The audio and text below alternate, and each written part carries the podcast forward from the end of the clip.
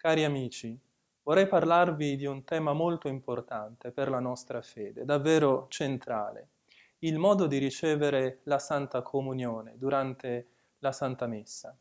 In questo periodo di post-lockdown eh, stiamo affrontando un, una, una situazione davvero insolita nelle nostre chiese. I fedeli stanno ritornando alle celebrazioni della messa, però sembra che c'è una sorta di imposizione. I fedeli devono ricevere la comunione in mano perché sembra questo il modo eh, più sicuro per prevenire una possibile infezione, un possibile contagio.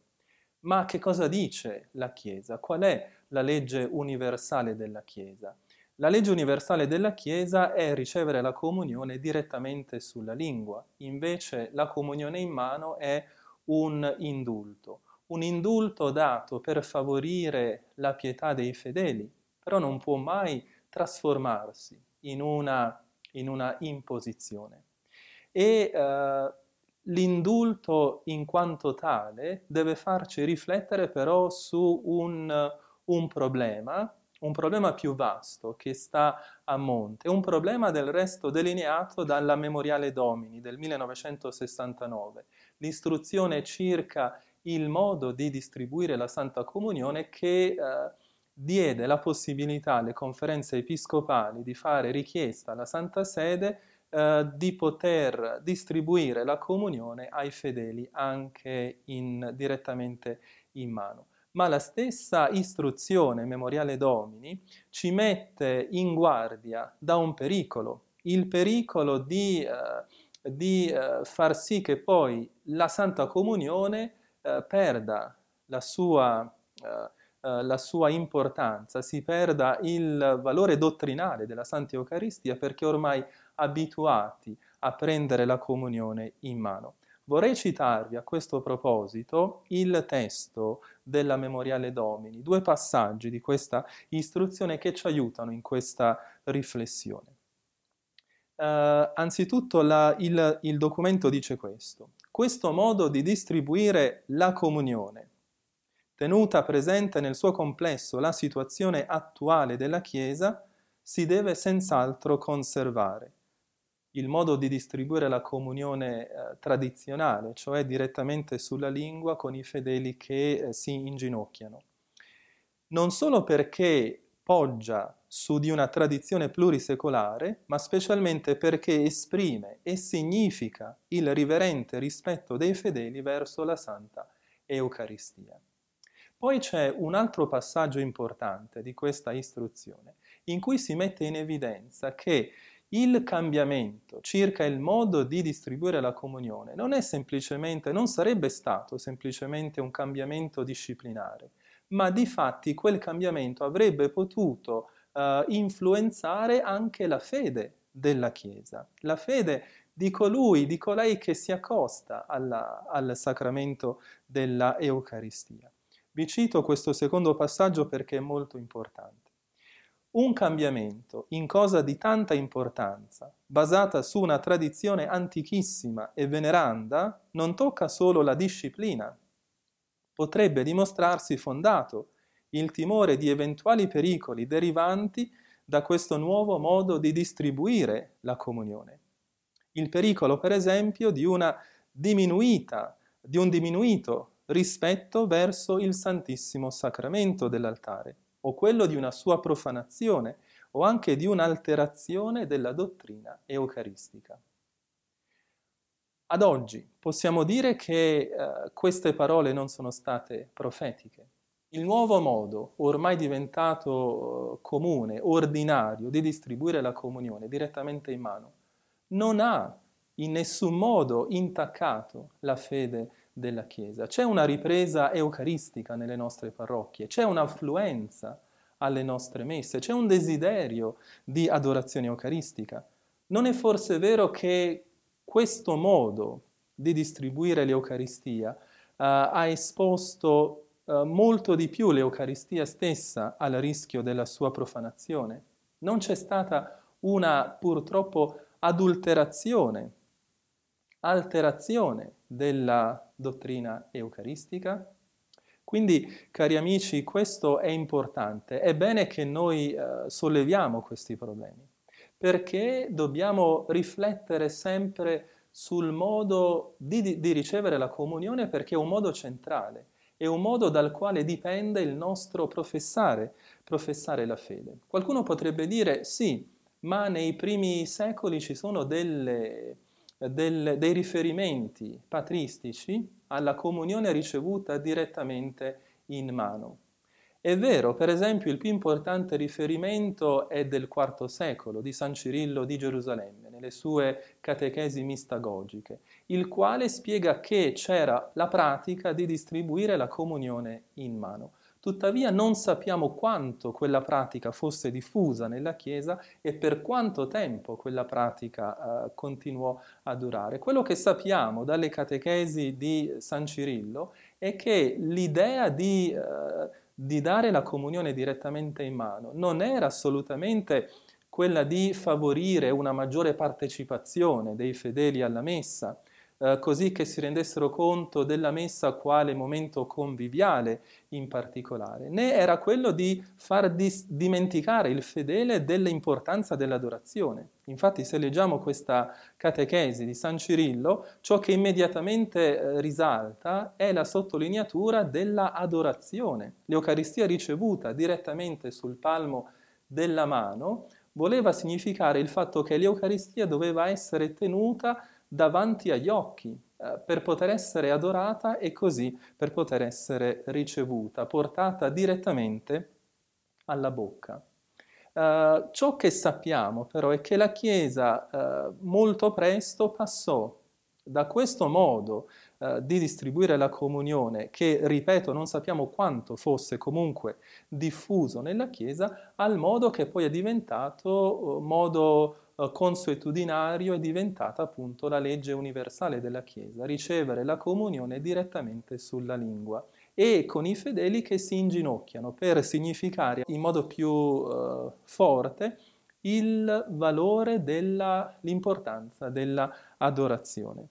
La ragione per la quale si passò dalla, dall'Eucaristia distribuita anche in mano al modo di distribuire l'Eucaristia esclusivamente eh, in bocca, il, la ragione fu un motivo pratico, evitare immediatamente la possibile profanazione dell'Eucaristia con la dispersione dei frammenti.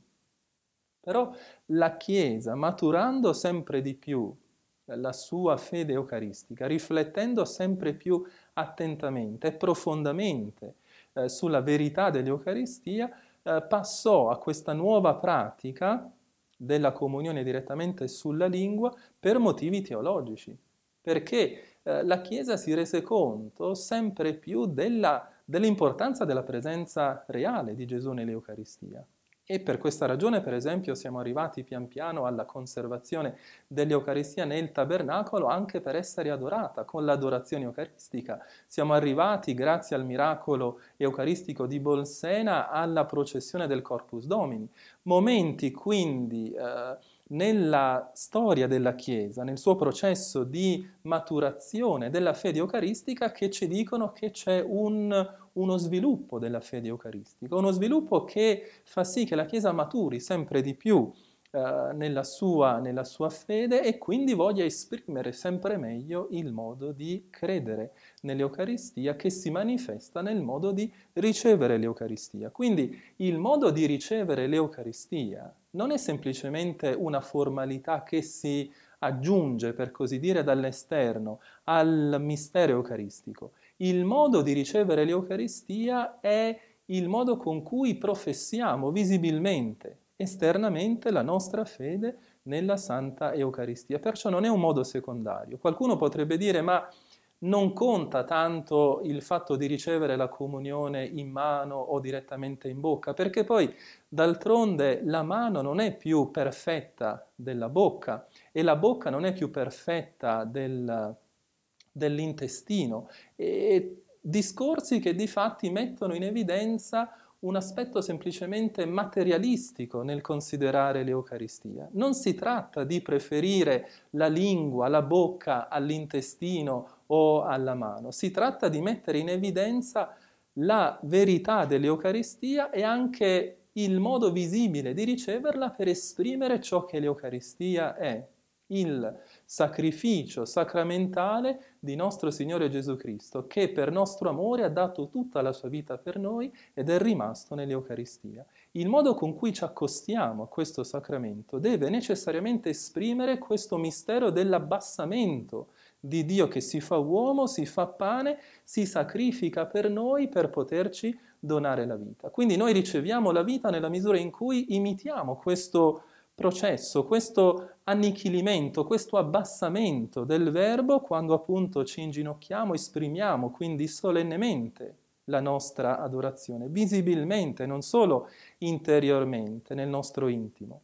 E direttamente sulla lingua uh, riceviamo il Signore e così lo, uh, lo, lo, ci uniamo a Lui, diventiamo una sola cosa con Lui. Ecco perché, cari amici, è importante dire che il modo di ricevere l'Eucaristia, il modo uh, tradizionale della Chiesa, che è legge universale della Chiesa, ricevere l'Eucaristia direttamente sulla lingua, con il fedele che si inginocchia, è un modo che esprime il mistero dell'Eucaristia. E allora, per sottolineare ancora di più questo fattore, e cioè che il modo di ricevere l'Eucaristia non è semplicemente una disciplina, ma tocca il mistero stesso della Eucaristia, della Santa Comunione, vorrei eh, evidenziare alcune ragioni, alcune ragioni teologiche per eh, preferire eh, il modo tradizionale di ricevere l'Eucaristia e per far sì che i fedeli si rendano conto che questo è il modo di ricevere Gesù perché le nostre parrocchie, le nostre diocesi ritornino alla, a credere in Gesù Eucaristia, ritornino a fiorire eh, nella, nella loro fede eucaristica.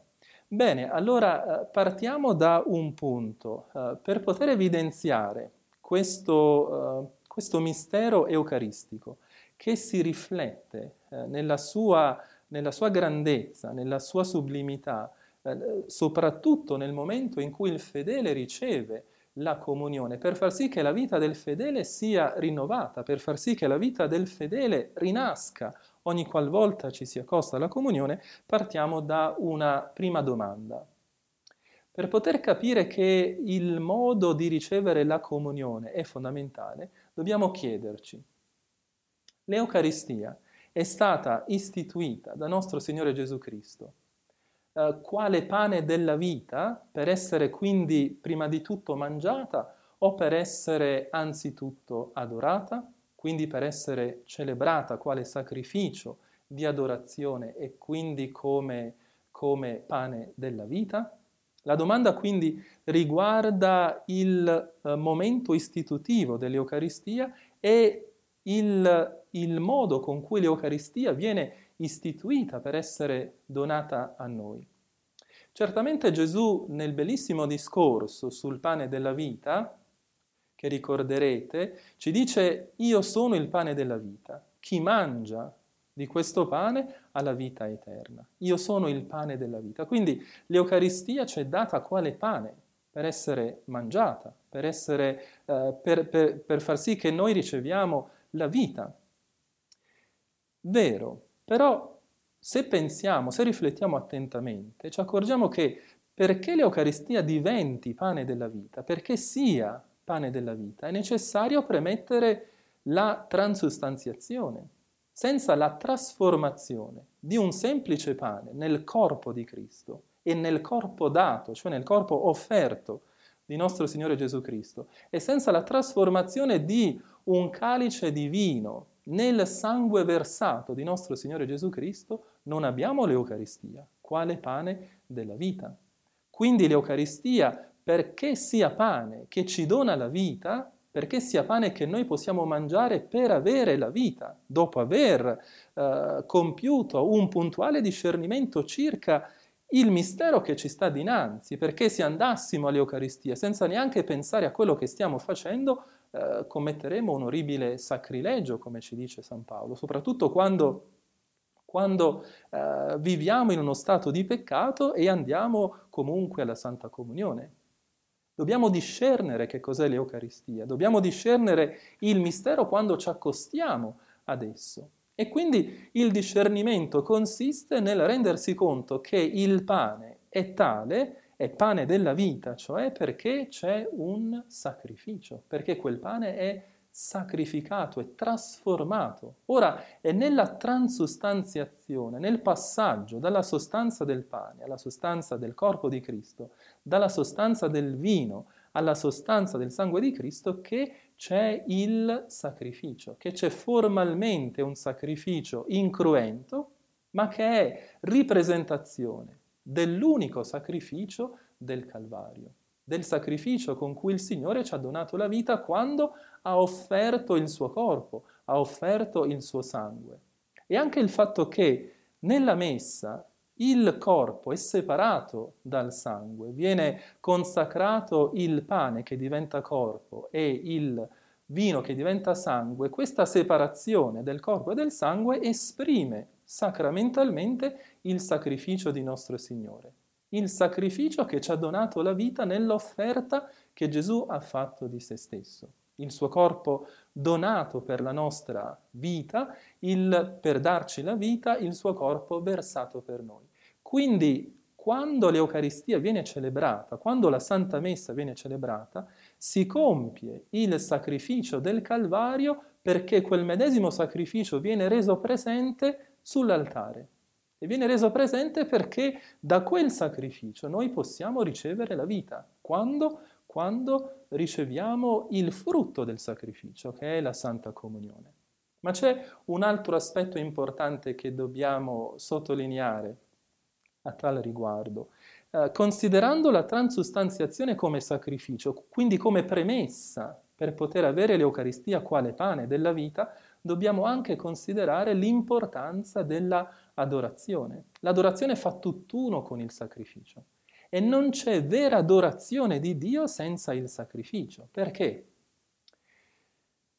Per il fatto che il Signore ha donato tutto se stesso, questo dono di sé fino alla fine, fino alla morte in croce, fino a versare tutto il suo sangue per noi, è un dono che, che sale al Padre, quale, quale adorazione di Dio. E con questa adorazione da parte del Figlio, l'adorazione del Figlio al Padre. C'è tutta la creazione che adora Dio e che riconosce la sua sublime maestà e allo stesso tempo tutta la creazione con Cristo viene, viene ad essere rinnovata perché nel sacrificio di Gesù c'è il dono della vita nuova, quindi c'è una sorta di ricreazione di tutte le cose, una ricreazione che avviene nella misura in cui tutte le cose vengono riportate alla loro origine, al loro creatore, per mezzo dell'offerta sacrificale di Gesù. Nell'offerta quindi di Gesù, del suo corpo e del suo sangue, c'è la massima adorazione offerta al Padre. E noi in Gesù adoriamo il Padre. Quindi l'adorazione, la sottomissione a Dio, al suo potere d'amore, avviene per mezzo del sacrificio del Figlio che sale a Dio e che ci riconcilia con il Padre. E soltanto perché sale a Dio, riconciliandoci con il Padre, discende poi di nuovo su di noi quale pioggia di grazie che riceviamo da Dio. Quindi in virtù dell'adorazione noi ci eh, sottomettiamo a questo infinito potere d'amore di Dio, riconosciamo la sua maestà d'amore su di noi e pertanto siamo riconciliati come figli e riceviamo nel sacrificio di Gesù le grazie di cui abbiamo bisogno, quella propiziazione necessaria che è effettuata proprio dal sacrificio di nostro Signore. Quindi senza sacrificio non c'è adorazione, perché noi possiamo veramente adorare l'Eucaristia, soprattutto adorarla quando ci accostiamo all'Eucaristia. Dobbiamo sempre eh, premettere il valore sacrificale, la dimensione sacrificale dell'Eucaristia una dimensione sacrificale che deve esprimersi quando ci accostiamo all'Eucaristia. Ecco perché la Chiesa nella sua sapienza ha maturato che il modo migliore per esprimere questa adorazione sacrificale che è l'Eucaristia e quindi per poterla ricevere con i medesimi sentimenti di Gesù che si offre al Padre è inginocchiarsi e ricevere l'Eucaristia direttamente sulla bocca, perché con l'inginocchiarsi, prima di ricevere l'Eucaristia, il fedele esprime questa sua fede nel mistero sacrificale del figlio che si abbassa, si offre per noi per poter poi portare al Padre eh, tutti noi e quindi per poterci riconciliare con il Padre, donandoci, donandoci la vita, la vita nuova dei figli di Dio. Ci inginocchiamo per manifestare questa nostra fede nell'opera eh, redentiva di Gesù e così riceviamo il frutto di questa redenzione che è l'Eucaristia, ricevendola direttamente sulla lingua in modo da evitare ogni, ogni possibile sacrilegio, da evitare ogni possibile dispersione, dispersione dei frammenti, dei frammenti eucaristici. Uh, in questo modo quindi l'aspetto conviviale della messa, perché c'è chiaramente un aspetto conviviale da considerare quando il fedele si accosta all'Eucaristia, la riceve e riceve quindi la Santa Comunione, ma questo aspetto conviviale non può mai essere separato dall'aspetto uh, sacrificale. L'aspetto conviviale è promanazione di quell'aspetto sacrificale, è il frutto del momento sacrificale e adorante che promana dal, dal sacrificio di nostro Signore Gesù Cristo. Eh, capiamo in questo modo pertanto che eh, non si tratta di una mera formalità, ricevere la comunione in mano, riceverla in bocca, inginocchiarsi o meno. Si tratta di adeguare, per così dire, la nostra vita al mistero che, che celebriamo. C'è però ancora un altro punto che dovremmo uh, sottolineare in questa, in questa, nostra conversazione. Uh, per poter capire ancora uh, più in profondità, forse, che il, la forma, il modo di ricevere la comunione tocca la sostanza e qualifica la nostra fede nell'Eucaristia, è questo. la domanda è questa. la messa che noi celebriamo è l'ultima cena? Credo che molti fedeli eh, molto spesso confondono la Santa Messa, la celebrazione eh, del sacrificio della Messa con l'ultima cena. E quindi, siccome l'ultima cena è il convivio dove Gesù istituisce il suo corpo e il suo sangue e dice, prendete e mangiate, dunque la conseguenza è prendere e mangiare, ricevere la comunione in mano esprimerebbe quindi in modo completo questo aspetto del convivio, del pasto conviviale celebrato da Gesù durante l'ultima cena. La messa è l'ultima cena? No, perché la Chiesa, sin dalla prima messa che ha celebrato dopo il sacrificio del Calvario e dopo l'istituzione di questo sacrificio in modo sacramentale durante l'ultima cena, non ha mai ripresentato il contesto della ultima cena, il contesto pasquale dell'ultima cena, ma ha fatto memoria di quello che il Signore Gesù fece quando istituì il suo corpo e il suo sangue dicendo questo è il mio corpo dato per voi, questo è il mio sangue versato per voi. La Chiesa ha fatto memoria del sacrificio di nostro Signore Gesù Cristo istituito sacramentalmente durante l'ultima cena. Ecco il punto. La messa non ripresenta l'ultima cena, ma l'ultima cena è soltanto il momento, la celebrazione della Pasqua ebraica durante la quale c'è una interruzione importante, c'è l'istituzione di una nuova Pasqua, la Pasqua di nostro Signore Gesù Cristo, il suo sacrificio pasquale, mediante il quale siamo stati liberati dalla morte e quindi siamo rinati a vita nuova. C'è l'istituzione del della Pasqua di nostro Signore Gesù Cristo. Cristo, nostra Pasqua, è stato immolato, dice San Paolo scrivendo ai Corinzi. Quindi la Chiesa nel celebrare la Santa Eucaristia ha sempre inteso celebrare la Pasqua di Cristo, quale immolazione del vero agnello di Dio. E allora a questo fine, per poter chiarire che eh, la messa non è la ripresentazione dell'ultima cena, ma è ripresentazione del sacrificio pasquale dell'agnello di Dio, è bene che noi, è bene eh, che eh, facciamo memoria di un testo molto importante, un testo magisteriale importante che è il Concilio Tridentino nella sessione ventiduesima, eh, quando si insegna la dottrina riguardante il sacrificio della messa, in modo da liberare il campo da ogni possibile equivoco. Il testo del Concilio Tridentino dice questo. Eh, il Signore Gesù nell'ultima cena, la notte in cui fu tradito, per lasciare alla Chiesa, sua amata sposa, un sacrificio visibile, come esige l'umana natura, con cui venisse ripresentato quello cruento che avrebbe offerto una sola volta sulla croce, prolungandone la memoria fino alla fine del mondo, e la cui efficacia salutare fosse applicata alla remissione di quelle colpe che ogni giorno commettiamo, egli, dunque, dicendosi costituito sacerdote in eterno, secondo l'ordine di Melchisedec, offrì a Dio Padre il suo corpo e il suo sangue sotto le specie del pane e del vino. Fine della citazione. Un testo un po' lungo, ma qual è il concetto che dobbiamo ritenere? Il Signore Gesù nella, durante l'ultima cena, che è la notte in cui fu tradito, non dimentichiamo questo.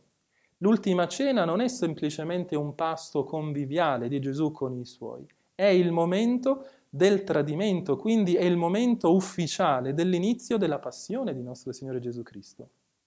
Passione che condurrà Gesù fino al dono supremo di sé, che è l'offerta del suo corpo e del suo sangue, offerta che Gesù aveva premesso, anticipato e istituito quale sacramento durante l'ultima cena. Quindi in quella notte in cui Gesù viene tradito, il Signore istituì un sacrificio visibile istituì il sacrificio del suo corpo e del suo sangue per ripresentare, rendere presente adesso, ogni volta che viene celebrata la messa, quell'unico sacrificio del Calvario, quell'unico sacrificio cruento di cui si fa memoria in modo incruento in ogni Santa Messa. Quindi c'è una identità eh, formale tra il sacrificio eucaristico celebrato, istituito durante l'ultima cena e il sacrificio cruento del Calvario. L'unico sacrificio di cui si fa memoria per riceverne i frutti ogni volta che si celebra la messa. Quindi in questo modo, quando celebriamo la messa, noi eh, celebriamo il sacrificio del Calvario e riceviamo i frutti di quel sacrificio, soprattutto quando riceviamo l'Eucaristia, quale quale cibo che ci dona la vita, corpo e sangue donati per la nostra salvezza perché noi avessimo la vita.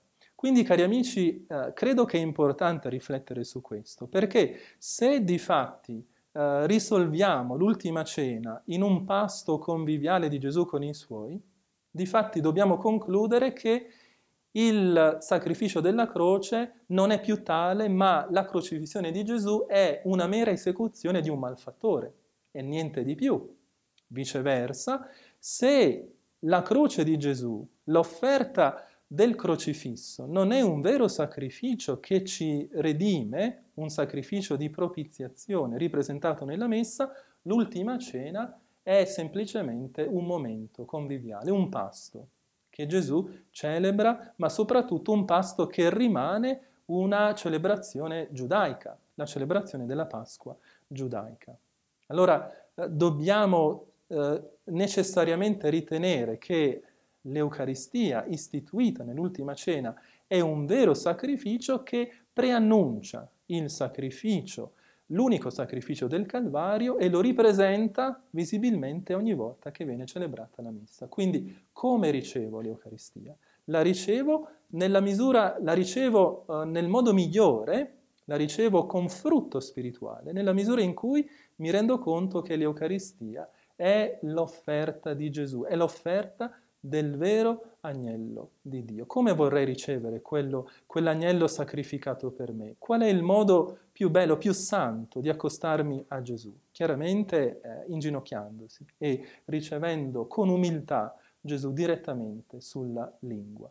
Per concludere questa nostra uh, chiacchierata, cari amici, È importante eh, andare con il cuore e con la mente al momento in cui la Madonna Santissima partecipava alla prima messa, che è il Calvario, ai suoi sentimenti di madre, stando ai piedi della croce. La Madonna stava, senza pronunciare parola, era lì, eh, ai piedi del crocifisso e offriva se stessa e offriva Gesù nel, nel, con il suo medesimo atto sacrificale, perché era diventata di fatti una sola cosa con Gesù, era una sola cosa con Gesù. La Madonna ha vissuto durante tutta la sua vita la dimensione sacrificale dell'Eucaristia, ha fatto sua la dimensione sacrificale dell'Eucaristia e finalmente sul Calvario ha esplicitato quel suo vivere eh, la dimensione sacrificale dell'Eucaristia quale comunione spirituale quotidiana, perché sul Calvario la Madonna si è unita a Gesù nell'offerta di sé e ha offerto Gesù per la nostra salvezza. Come la Madonna partecipava alla messa? Eh, con questi sentimenti di, di oblatività, con questi sentimenti di adorazione, ma la Madonna ha anche poi ricevuto l'Eucaristia durante le messe celebrate dagli Apostoli e quel suo ricevere l'Eucaristia era un riaccogliere Gesù nel suo grembo come all'annunciazione. Certamente Gesù era suo figlio, avrebbe potuto eh, riceverlo sulle mani, eh, avrebbe potuto accogliere Gesù direttamente in mano, ma la Madonna ha ricevuto l'Eucaristia in mano. Eh, se avesse ricevuto l'Eucaristia in mano, questo avrebbe in qualche modo contraddetto il suo essere una sola cosa con Gesù, facendo sua la dimensione sacrificale espressa dall'Eucaristia, la dimensione sacrificale che è l'Eucaristia.